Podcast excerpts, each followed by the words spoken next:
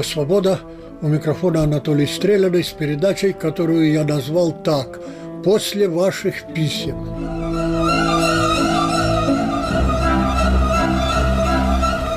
В середине 90-х годов звучала передача «Ваши письма». Последний ее выпуск вы могли слышать в прошлом месяце.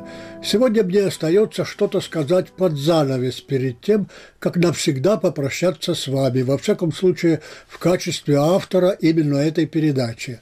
Все эти годы письма слушателей были для меня одним из окон в советский мир, постепенно становившийся русским. Да, сегодня его уже можно назвать русским, русским со следами, с родимыми пятнами советского. Не раз мне приходилось читать у недоброжелателей, а их у меня, как и у этой радиостанции, было немало, есть они и сейчас, приходилось читать, что письма я оглашаю не ваши, а свои, что я их выдумываю. В ответ я говорил одно и повторю напоследок. Если бы я их выдумывал, вы бы их не слушали так долго и нередко, спасибо вам, внимательно. Любая подделка в конце концов выдает себя. Да, последний раз и совсем недавно, что я выдумываю письма, мне было написано не откуда-нибудь, а с факультета журналистики Московского государственного университета. Написала преподавательница этого факультета, пожилая женщина, доцент, написала, что она давно следит за моей грязной подрывной работой, видит все мои уловки, все выдумки, все натяжки, то, как я все поворачиваю так, чтобы у слушателя составилось представление, что Россия – страна нехорошая, что русский народ – народ с червоточиной, чтобы, короче, отбить у слушателя любовь и уважение к России и ко всему русскому.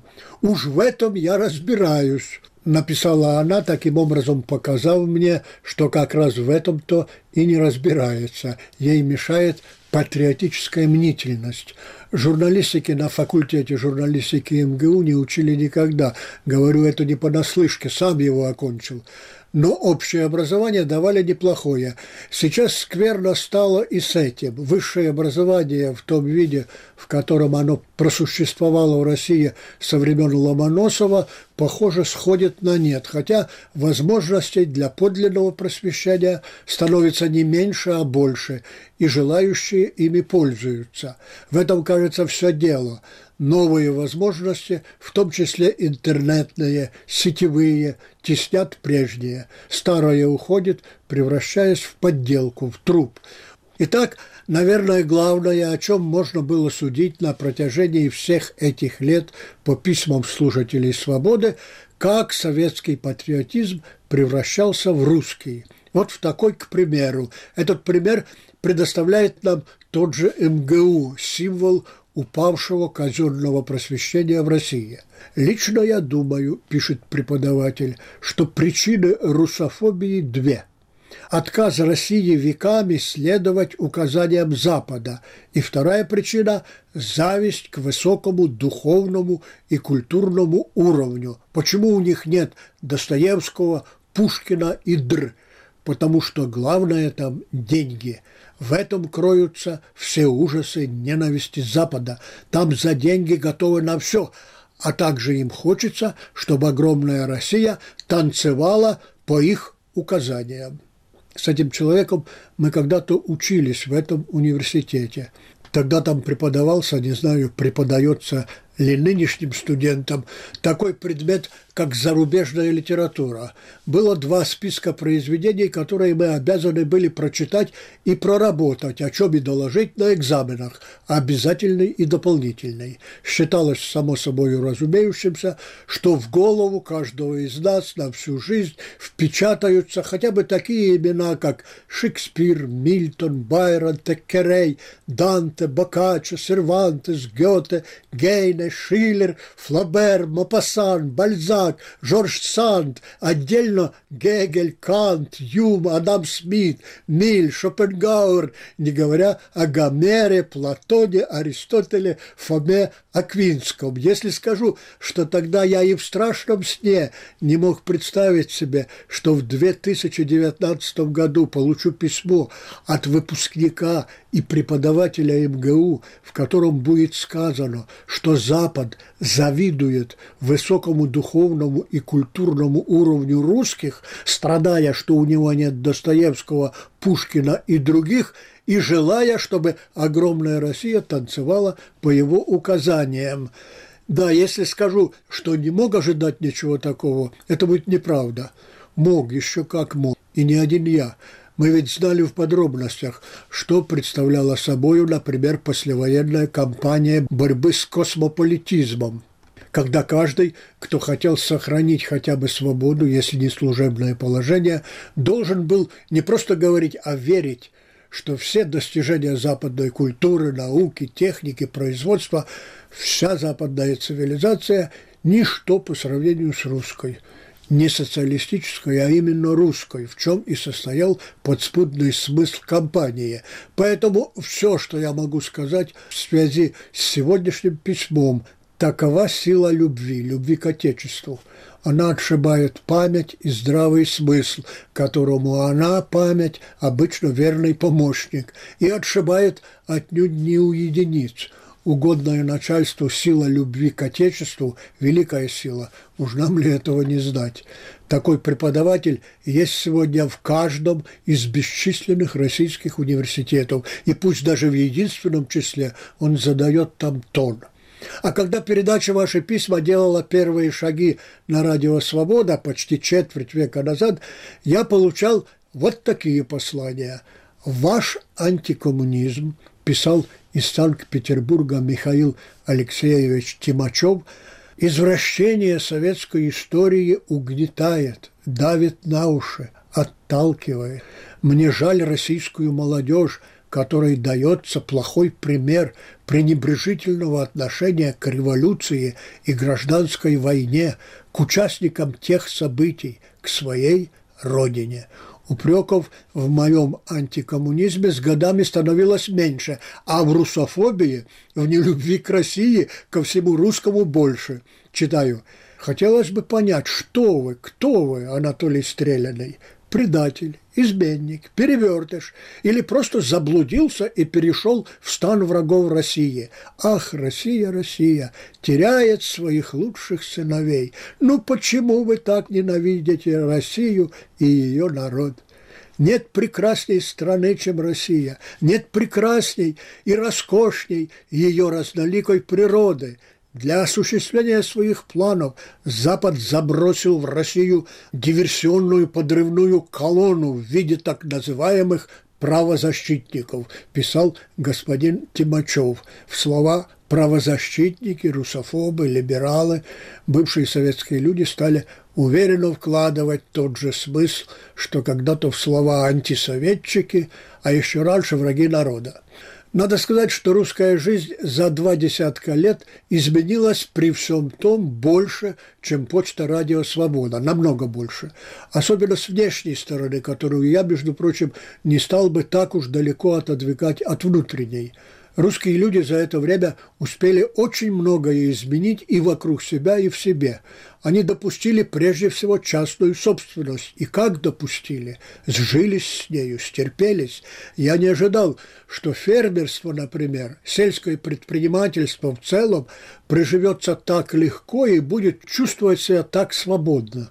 Говоря прямо, я был готов, что красные петухи запоют по Святой Руси. Зависть миллионов, их обиды на жизнь, копившиеся десятилетиями, свое сделают. А ведь обошлось. Обошлось. В 96 году один наш слушатель вспоминал тогда совсем недавнюю советскую бытность, ту бытность, о которой говорилось «все вокруг народное, да не мое». Читаю. Работал я водителем-международником. Однажды привожу в Баку фильтры с Симферопольского маршзавода. Нахожу завод. Так и так, груз вам, говорю, доставил. Кто бы хны. Я опять груз вам, говорю, привез. Ноль внимания. Да что они думают в самом деле? Добрался до директора. Открываю дверь. Батюшки, не кабинет, дворец. Хозяин в праздничном халате, на коленях у него полуголая не то секретутка, на столах коньяк, закуска, запах классного шалмана. «Садись, дорогой, угощайся!» «Нет, — говорю, — спасибо, я груз вам доставил из Крыма». «Ах, из Крыма!» Возрадовались, обнимают, танцуют. Машину мою разгрузили в отвал. Подписали бумагу, присобачили штамп. Видел, продолжает автор, как строился КАМАЗ – на моих глазах похоронили в котловане прекраснейшие фермы двутаврового металла. В том же котловане метра три, наверное, в диаметре нераспечатанный каток югославского кабеля в голубой оплетке похоронили и глазом не моргнули. Дальше уже не то, что стыдно, противно жить было. Это я читал из давнего письма на свободу о последних днях Советского Союза. Человек, которому где-то за 40 все понял из этого письма. А вот нынешнему подростку надо объяснять, и не знаешь иногда как, чтобы дошло. Не было частного предпринимательства, не было частной собственности. Все было государственным, от бани в районном центре до автозавода. Ничто никому не принадлежало – Никто ни за что не отвечал своим карманом. Частно-собственническая психология считалась величайшим злом и пороком. Ее искореняли, удивляясь, откуда она берется. Частная собственность под запретом, ее нет, а частно-собственническая психология есть. Уже четверть века, как частная собственность восстановлена в ее правах. Как только это произошло, на ничейную собственность налетели кто порасторопней и бесцеремонней. Пир этих стервятников удручающий, он таков, что небу жарко, но это другое дело. Просто человечное, нехищное предпринимательство еще не окрепло настолько, чтобы надежно защитить себя от паразитов и бандитов. Потребуется целая историческая эпоха. Она по-настоящему еще не начиналась.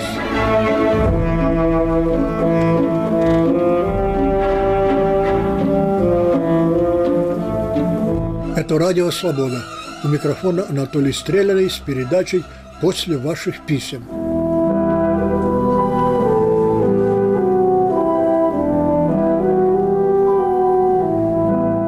Опыт всех народов показывает, что неплохо приживаются только те новации сверху, которые сравнительно легко понимает и охотно или хотя бы бездумно принимает большинство населения – Вон как легко дались такие великие дела на шестой части Земли, как распуск СССР, упразднение КПСС, распуск колхозов, совхозов, приватизация жилья, да и всего прочего, что попало под руку.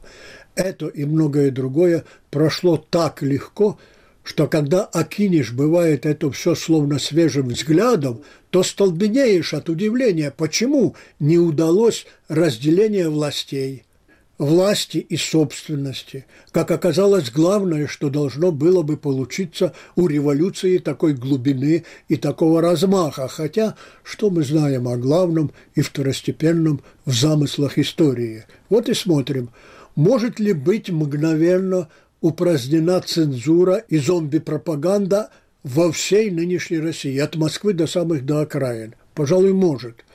Мало для начала, нет, скорее много, очень много, даже решающе много. Могут ли быть мгновенно проведены честные выборы в ту же Госдуму, а также во все местные собрания? Пожалуй, тоже, хотя среди избранников окажутся еще те особи. Будут ли они приняты большинством населения? Боюсь, что будут. Вы уже смеетесь, а я плачу. Итак, жизнь в России за четверть века изменилась больше, чем почта «Радио Свобода». Изменяющаяся жизнь все больше захватывала людей, многим стало не до писем, у многих появились другие интересы.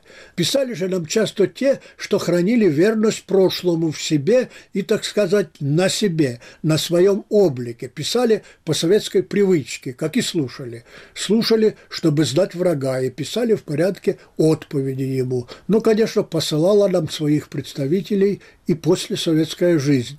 Интересно было следить, как менялись мировоззрения – Куда-то девалась одна вера в тот же коммунизм, и не весть откуда появилась другая, в Бога.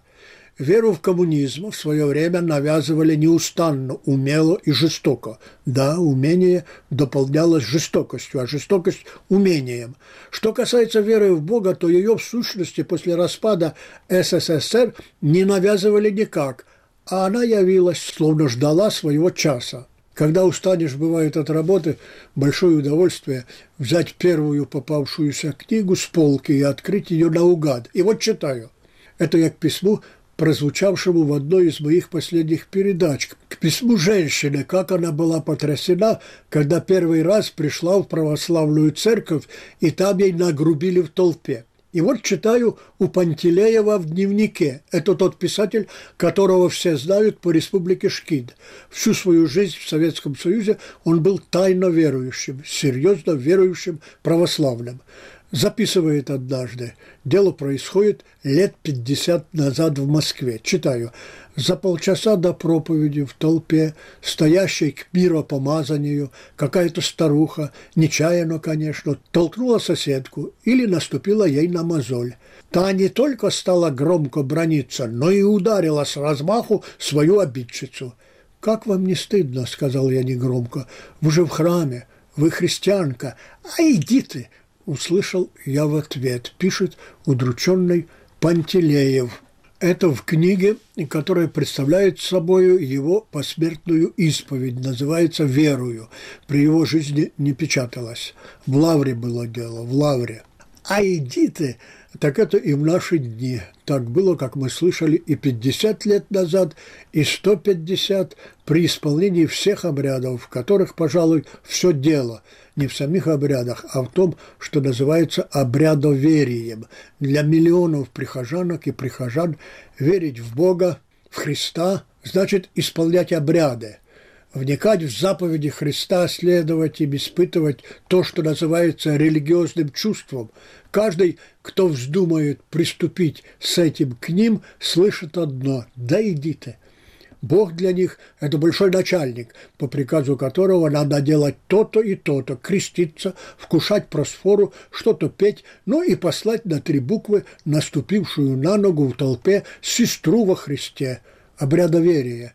Но это их дела, говорю я себе. Какое еще нужно доказательство, что люди, какие были тогда, такие и теперь? Ну какие? Не стали они не лучше, чем кому-то хотелось бы не хуже. Они такие, какими были всегда. Ну а что касается русской казенной церкви, то разоблачение ее, развенчание, осуждение и даже всяческое поношение будет важнейшей частью предстоящей депутинизации или демократизации. Не знаю, как это будет называться – с возвышения поповства путинизм начался, еще, правда, при Ельцине. С понижения его поповства, причем резкого понижения, не успеют оглянуться, как его уже не видно, путинизм закончится.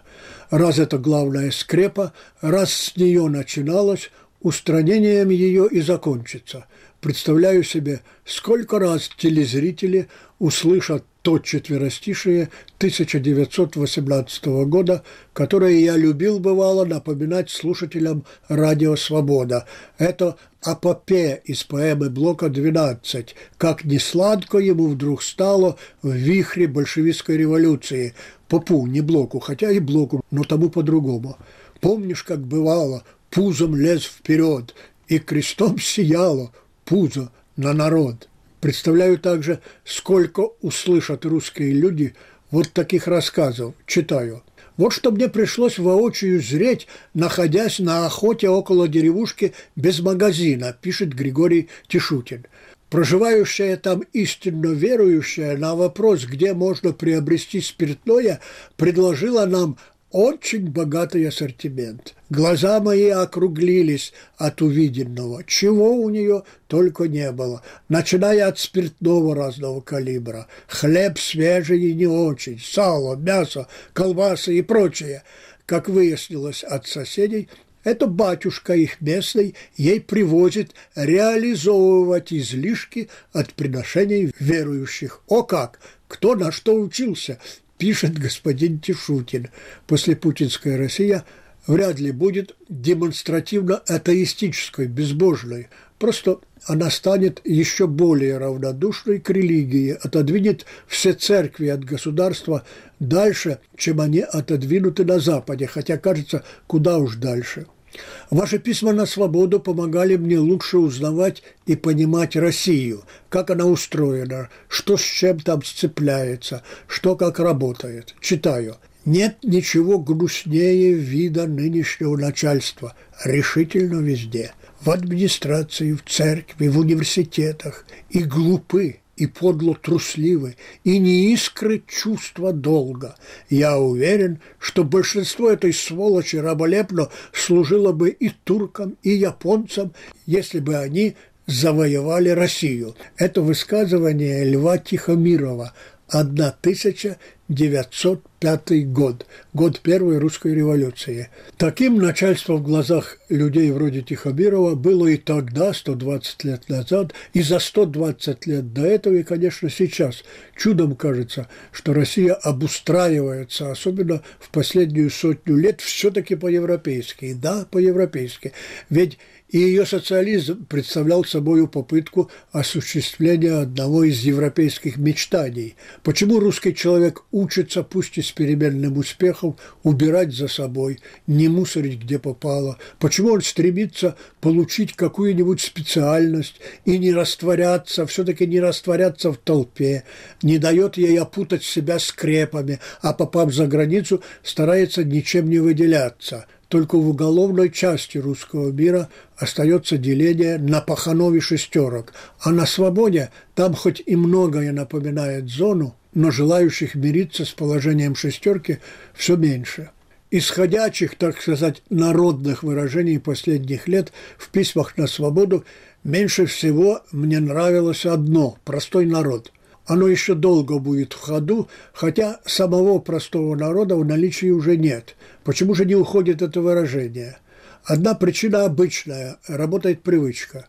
Здесь удобный способ обозначения границы или пропасти. Вот они, богатые, власть имущие, и вот мы, ничего не имущие, ни власти, ни, следовательно, денег. Вторая причина – Этому уже пустому выражению не дают исчезнуть люди, которые рвутся к власти, люди, которые рассчитывают занять место нынешних хозяев жизни, рассчитывают, что достичь этого им поможет та часть населения, которую они величают простым народом. Это крикуны, демагоги, карьеристы. Это также выражение нынешней кремлевской пропаганды. Госпожа Рущина пишет о войне России против Украины. Простому народу нечего делить. Она не подозревает, что повторяет то, что ей внушают. Это удачное пропагандистское изобретение, отравляющее вещество. Оно неплохо работает и в Украине, поскольку на нее, собственно, и рассчитано. Там многие уверены, что война России против Украины – это война русского и украинского начальства, или даже видимость войны заинтересованных друг в друге главных барыг. Эта брехня рассчитана на людей, которым нравится считать себя простыми, хотя какие там они простые. Почему? Мы, по-моему, можем с полным правом сказать, что простого народа уже нет, потому что у каждого человека есть возможность перестать быть простым. Ничто не мешает ему стать более сложным. Человек в чьем распоряжении есть, кроме телевизора, интернет, может при желании стать достаточно сложным за весьма короткое время. Но в том-то и дело, что при желании – все все понимают. И то понимают, что кому-кому, а простому народу делить всегда есть что. Это главное, чем он всегда и везде занимается с большим удовольствием. Мысленно, в мечтах, на словах, а иногда и наяву он все делит и никак не поделит. Прежде всего, имущество, деньги, должности, влияние, ну и кто более угоден Богу, кто более правильно живет. И есть еще такое слово, как крыша. Оно то и подсказывает нам, чтобы лучше понять русскую жизнь, надо забыть все писанное, все казенное, и слова, и порядки. Надо вникать в неписанные и пытаться разобраться, почему они такие, а не другие, кто по ним и под ними живет, кто их охотно или через силу соблюдает, что они дают всем. Есть надсмотрщики, берущие плату за то, что защищают людей друг от друга. Крыша – одно из самых точных содержательных слов последней четверти века. В первые послесоветские годы крыша – это было невидимое преступное учреждение, банда, шайка. Она не просто грабит предпринимателя, да и отдельного человека, а защищает его от другой шайки. Между шайками идет борьба, иногда настоящие войны. К настоящему времени крышей в России является любое с виду государственное учреждение, призванное поддерживать порядок. Вожакам этих крыш установлена оплата, сколько они могут брать со своих подопечных и какую часть отдавать наверх. Когда это видишь, легко понимаешь, чего хочет всякий, кого обирают. Он мечтает о снижении своих расходов на крышу. Самый верный способ снижения всех и всяческих издержек – конкуренция конкурентные порядки, кто их может ввести и поддерживать. Мировая практика давным-давно показала только те, кого грабят, притесняют, кого крышуют. Это люди дела, деловые люди, буржуазия. Именно она ставит в повестку дня то, что было названо буржуазной революцией – восстание, бунт против привилегий, особых прав, против любого крышевания – за равенство всех перед законом. Честная конкуренция – вот цель буржуазной революции.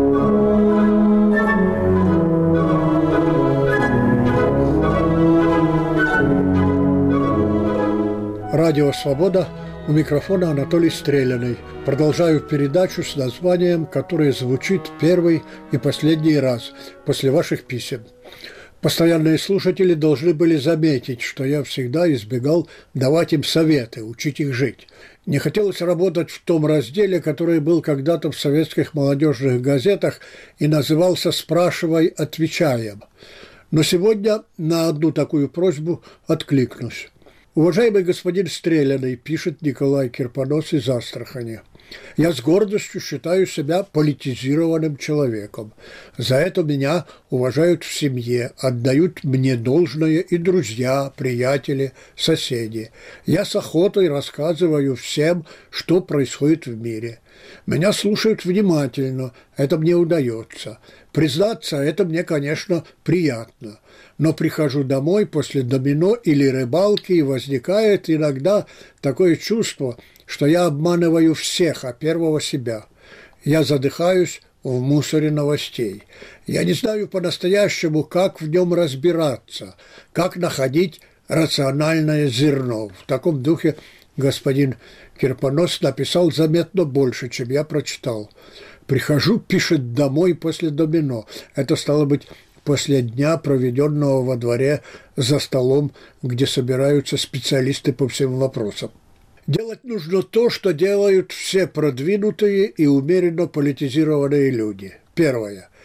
Обращать внимание только на самые важные события, и притом такие, о которых невозможно сказать, что их не было. Например, снижение налогов в Соединенных Штатах Америки при нынешнем президенте, утверждение нового великого кормчего в Китае. Сюда отнесем и курсы основных валют – доллара, евро – Второе. Сравнивать, как важнейшие международные события подают ведущие средства массовой информации первой пятерки свободных стран – США, Германия, Англии, Франции, Японии. Оттуда же брать и сведения о главных событиях в мире, я забыл сразу сказать. Третье. Знакомиться с заявлениями высших официальных лиц и ведомств первой пятерки стран. Заходить на страницы президентов, премьеров, Министерств иностранных дел – это чтобы знать, как происходящее оценивают самые осведомленные и ответственные лица и учреждения. Четвертое. Уделять некоторое внимание самым заметным международным научным собраниям. Пятое. Время от времени читать писания нескольких наиболее солидных политических обозревателей, печатающихся в заслуживающих вашего доверия изданиях. Вот, пожалуй, и все, что нужно, чтобы не утопать в мусоре мелких и выдуманных новостей, и в то же время не отрываться от жизни. Да, к первой пятерке стран добавляйте ту, в которой живете. Сравнивайте, как смотрят на вещи – ее руководство и общественность, и как свободный мир. Решив с завтрашнего дня следовать этому совету, вы должны быть готовы к некоторому разочарованию, если оно еще вас не постигло. Вы сразу убедитесь, что интерес к России в свободном мире не такой большой, как вам, может быть, до сих пор думалось. На Россию приходится около 2% мирового производства, на США – 25%. Примерно так распределяется и всеобщий интерес к этим странам. Так устроены люди. От кого больше зависит, на того и внимание обращают больше. Все эти годы не давали мне забывать об их существовании слушатели и читатели, которых я называл для себя великими или непризнанными, что одно и то же реформаторами. Каждый из них прямо или подстрочно сообщал, что он и только он лучше всех знает, как обустроить Россию, а заодно и все человечество. Люди, они безмерно увлеченные своими замыслами, напористые, и не замечают ничего, что может помешать успеху их дела. Этим они похожи на изобретателей вечного двигателя. Как невозможен, если я его выносил, выстрадал, можно сказать. Они закрывают глаза на такие обстоятельства, невыгодные для их находок, которые не зависят ни от кого. Называю их оригинальными мыслителями. Есть мыслители и есть оригинальные мыслители. Мыслитель интересуется тем, что происходит вокруг него, что и как там сцепляется, что из чего выходит. Оригинальный мыслитель интересуется тем, что происходит в его голове, какие там возникают соображения, озарения, предложения. Мыслитель – реалист, оригинальный мыслитель – утопист. Мыслитель пытается, насколько возможно, понять действительность – для этого он к ней присматривается, исследует ее. Мыслитель говорит себе и людям, мы вот такие, наша повседневность, наша история вот такие. Оригинальный мыслитель говорит, устройство нашей жизни никуда не годится, надо исправить то-то и так-то. Мыслитель размышляет, оригинальный мыслитель гневается и сокрушается. Мыслитель всегда спокоен – оригинальный мыслитель вечно возбужден. Эту разницу давно уловили лучшие умы. Люблю ссылаться на них по поводу и без повода. Честертон об оригинальных мыслителях, каковыми являются почти все люди. Они гневаются так, будто мир еще не создан. От своего имени, а может из чьих-то слов, добавлю, что Господь, приступая к сотворению мира, со мной не посоветовался, даже в общих чертах не поставил меня в известность о своем замысле. Мыслитель принимает как должное, что людьми движут страсти, частные интересы, опыт и знания – Оригинальный мыслитель это тоже знает, но как бы и не знает. Он поглощен тем, чем, по его мнению, должен руководствоваться человек. Не чем руководствуется, а чем должен руководствоваться. В Старой России оригинальным мыслителем номер один был Лев Толстой, номером два – Федор Достоевский. Они – проповедовали не позаимствованные, а собственные и, наверное, потому не самые дельные идеи. Толстой «Земля должна быть ничейной». Достоевский Константинополь должен быть наш, а православием охватить весь мир. В Кремле, как известно, сейчас оригинал на оригинале. Люди науки за головы хватаются. Все, буквально все, что до сих пор предлагали оригинальные мыслители в трактатах, посылаемых на Радио Свобода, подлежало исполнению по их замыслам государством, то есть чиновникам. Это при том, что никого так не порицали до сих пор слушатели Свободы, как чиновничество. Мы знаем, что бурный рост этого племени в России приходится на царствование Николая I – и сразу оно было загружено делопроизводством по самое не могу, примерно так, как сейчас, может, немного меньше. Тогда же оно сообразило вариться в собственном соку, устроиться так, чтобы различные конторы работали не на общество, а друг на друга, не соприкасаясь с окружающей действительностью.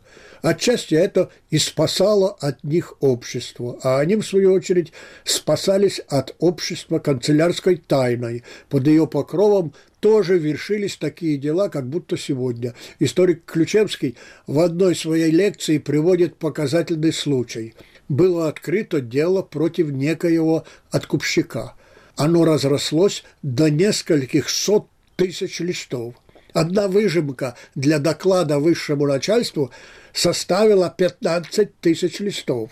Для отправки ее в Петербург из Москвы наняли несколько десятков подвод. По дороге без вести пропали все бумаги вместе с подводами и извозчиками. Царю очень хотелось, чтобы в России, наконец, воцарился строгий порядок.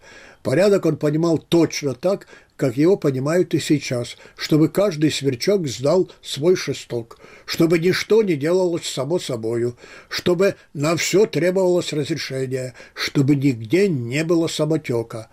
Каждым проявлением жизни в государстве кто-то должен ведать. Отсюда слово «ведомство». Никто не смеет шевельнуться без ведома начальства. Николай I – напуганный декабристами, считал беспорядком наличие малейшего свободного, не подлежащего руководству местечка на теле его империи. Именно из слепой жажды порядка и вырастает вера в чиновничество. Мы расстаемся с вами в очень интересные и тревожные дни. Вчера еще безоговорочный, без лести преданный казенный патриот, крым-нашист, ненавистник Запада теперь пишет – Хозяева страны, уже именующие себя новой аристократией, хотят передать ее своим наследникам. Губернаторов с их отпрысками в компанию не берут. Вместо этого пытаются заручиться поддержкой молодежи, но подпирают сроки. Власть слабеет не по дням, а по часам. Нарастает недовольство населения. Молодежь может не успеть стать новой опорой Кремля – Этим пытаются воспользоваться люди, зовущие Россию к бунту. Слышали? Такой почти мгновенной потери веры в Кремль не испытывали и советские люди. И чует мое сердце, Россия еще наплачется с некоторыми защитниками трудящихся. Уж кто-кто, а эти первыми и во всю силу своих легких воспользуются дарами свободы.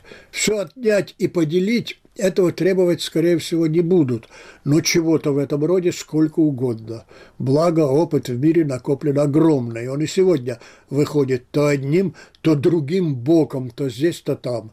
Недостатков в предвестниках нет и в России. Кого-кого, а желающих, например, усилить контроль за работодателями, чтобы не нанимали нелегалов, хватает.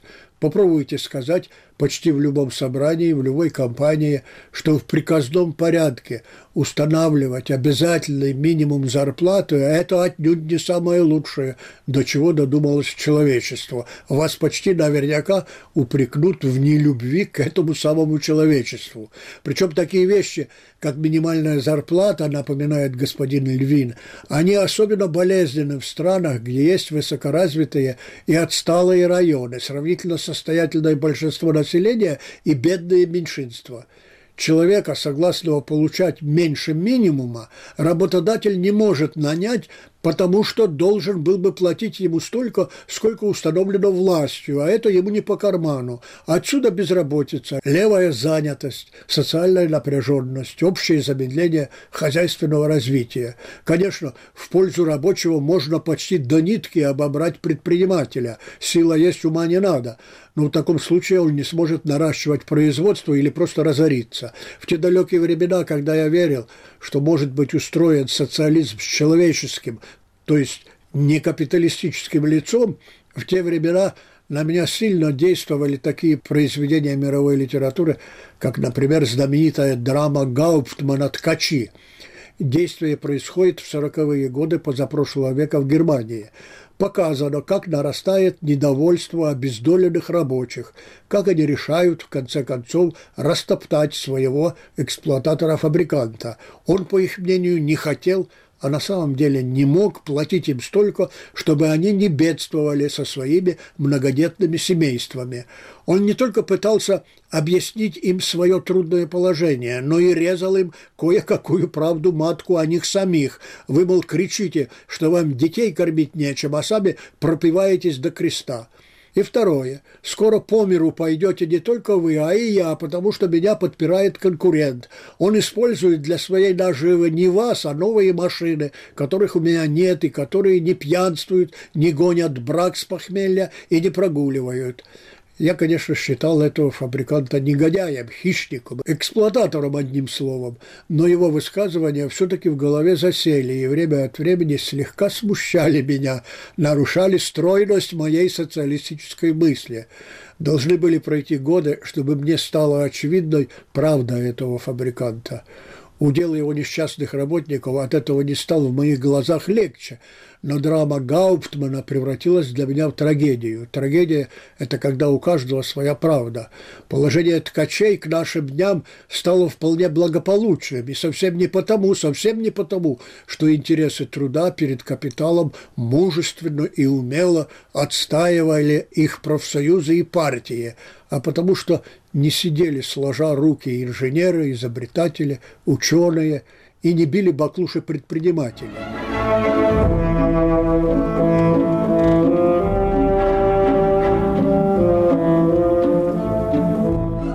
Вы слушаете «Радио Свобода». У микрофона Анатолий Стреляный. В последние годы стала как никогда наглядной разница между Россией и Украиной. Украинский комсостав такой же алчный и неотесанный, как русский, но не пакостит за пределами страны и прислушивается, пусть в полухо, к Западу – Население Украины чуть более хозяйственное и трезвое. Оно не услаждается высоким мнением о себе, не мечтает о расширении занимаемого им пространства, не хочет помыкать соседями и не смотрит на первое лицо снизу вверх. Люди с казенным оружием в руках в Украине не будут стрелять в бунтовщиков, о чем открыто предупреждают власть имущих. О русском оружии можно гадать, будет ли оно работать против народа. Об украинском известно точно, не будет. Это табу. Чтобы руководить человеком, оно не нуждается в его раздумьях, на то оно и табу. Население России держит перед мысленным взором целый иконостас врагов, именно иконостас. Враги ему нужнее, чем святые заступники – Украинскому населению наоборот, друзья нужнее, чем враги, а оно как-то обходится вовсе без врагов, не очень охотно считая врагом даже захватчицу Россию. Остается понять, почему украинская старшина, готовая, как и в старь, продаться тому, кто больше даст, а это все еще Россия, не уступает ей страну она, украинская старшина, вынуждена барахтаться в русле, который проложил для нее Майдан 2014 года. Она это русло, ведущее на запад, замуливает, но выйти из него не может. Русские вельможи тоже хотели бы двигаться в ту сторону, но сила вещей пока держит их в другом, в имперском русле.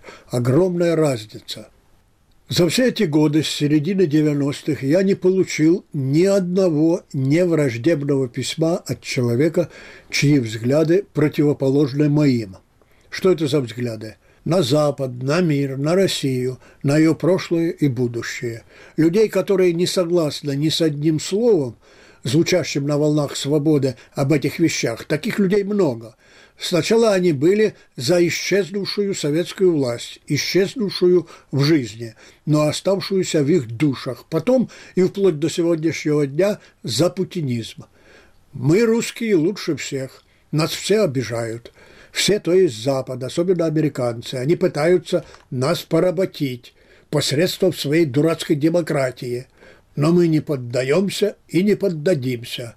Вы там на Западе молитесь на свою демократию, на права человека, а для нас это обман и или пустой звук.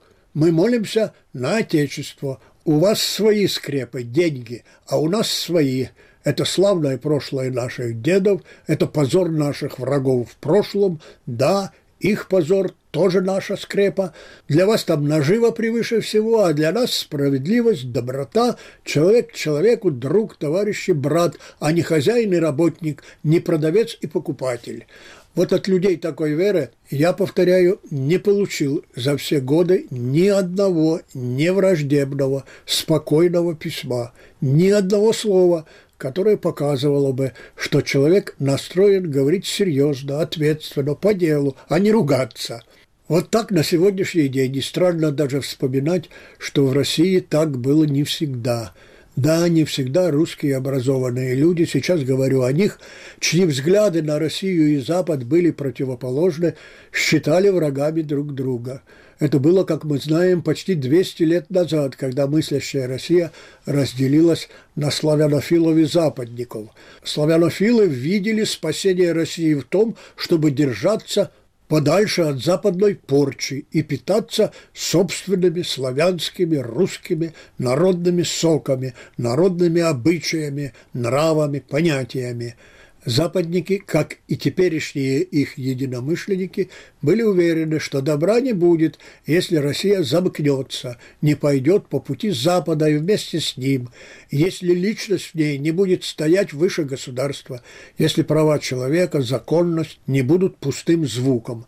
Но тогда эти люди, западники и славянофилы, не считали врагами друг друга – они уважали друг друга, любили даже друг друга. У них, как писал Герцен, билось одно сердце, ими владела одна любовь, хотя и не одинакая – это была страстная, безотчетная, врожденная любовь к русскому народу, к русскому быту, к русскому складу ума. Это слова Герцена. Ну а со временем дружба, взаимное уважение сменились враждой. Люди стали не говорить друг с другом, а кричать друг на друга, как теперь по московскому зомбоящику кажется, просто сказочная история Чаадаева и Пушкина. Они были задушевные друзья. Пушкин – во всей России никого так не уважал, как Чаадаева, первого русского философа. Ни с кем ему не говорилось так хорошо. И вот Чаадаев написал свое первое философическое письмо. В нем он доказывал очень спокойно, веско, что Россия, она даже не ноль, а что-то с минусом, что ничего хорошего в ней и с нею не было, нет и никогда не будет. Это, мол, прореха на человечестве, и никогда она заделана не будет. Пушкин же считал, что Россия – это не прореха, не что-то с минусом, а что-то такое большое, с таким плюсом, что у человечества от нее будет только дух захватывать, и Запад еще ни разу трется. Короче, Пушкин, прочитав произведение Чаадаева, должен был бы вызвать его на дуэль. Это была бы сто какая-то дуэль в его жизни – а он пишет ему самое теплое, дружественное, спокойное письмо, в котором не говорит, что Чаадаев враг и негодяй. Нет, он, по мнению Пушкина, просто ошибается. И они остаются задушевными друзьями. Это в то время, как Чаадаева за его взгляд на Россию царь объявил сумасшедшим. Из тех времен времен Пушкина, Чаадаева, Герцена русская культура, если брать ее видных деятелей – больше не явила такого образца взаимного уважения людей противоположных взглядов на самое главное, на святое. Причины мы знаем или нам кажется, что знаем, исторические причины. Они зарождались уже тогда, при Пушкине. Карамзин всей душой стремился к серьезному дружескому разговору с декабристами. Он был монархистом, за царизм, а они собирались царя убить и свести под корень все, что было от царизма в стране.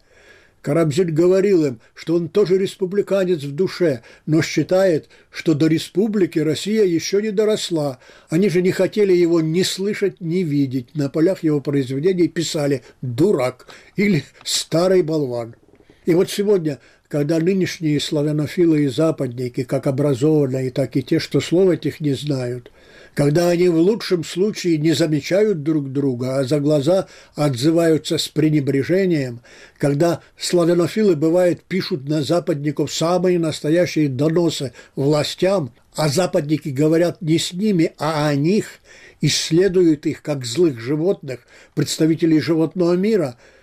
Вот я пытаюсь представить себе, как мог бы выглядеть спокойный, дружеский, деловой разговор образованных представителей этих двух вечных русских партий. Западника назову отщепенцем, слово верноподданнической пропаганды при царях, а славянофила – охранителем. Для современного отщепенца превыше всего демократия, для охранителя – мощь и слава России. Вот их вообразившимся мне разговором я и закончу эту передачу, последний раз сидя перед микрофоном «Радио Свобода».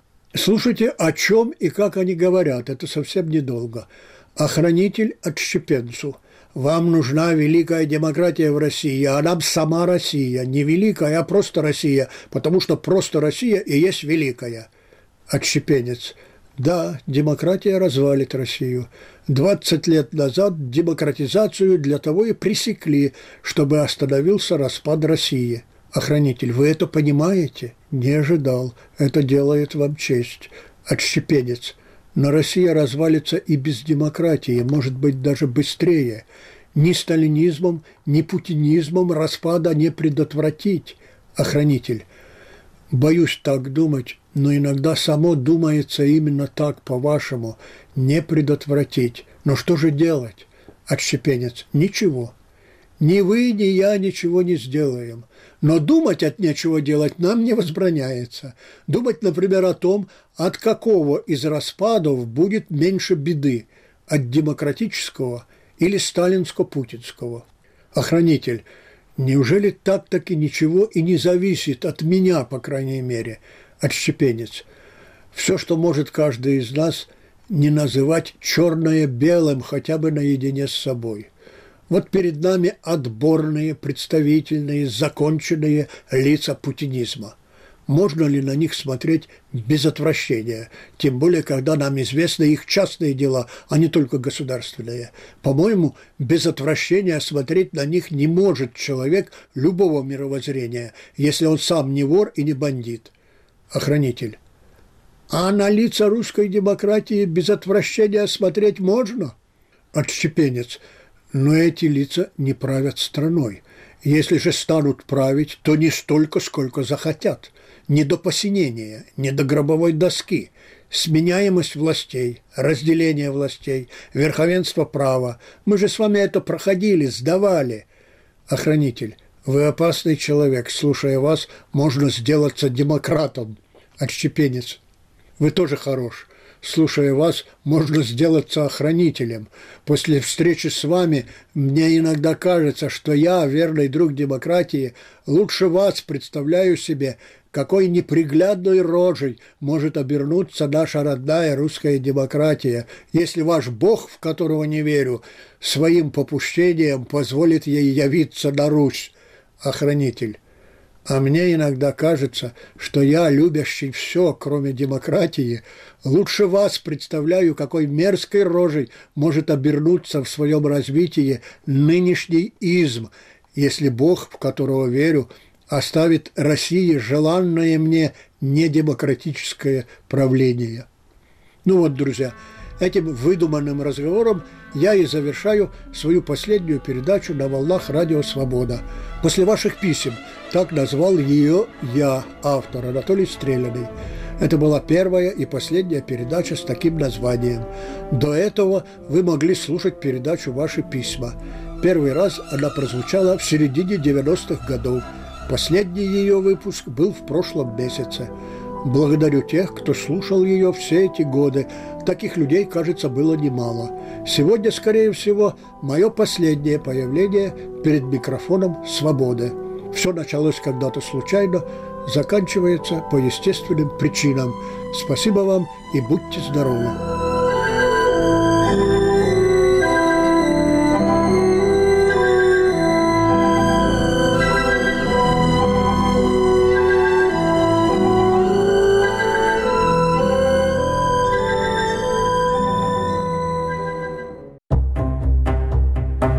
Относитесь к средствам массовой информации, признанным иностранными агентами?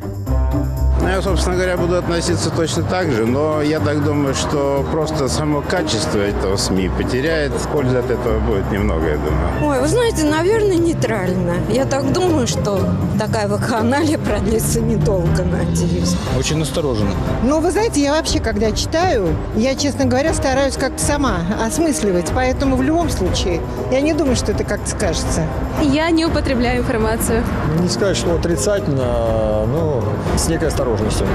В большом счете я за свободу слова. Правда еще никому не вредила. И если мы будем говорить правду и будем показывать правду, будет больше добра и мира во всем мире. Иностранные агенты – это наши друзья.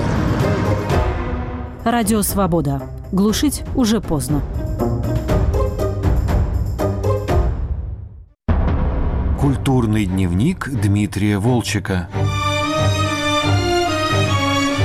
Я мечтаю о том, чтобы моя мастерская была пустой, белоснежно чистой. Разговор о книгах, фильмах, искусстве и политике. Малевич в свое время сказал, что супрематизм – это основа изобразительного. Сразу после новостей.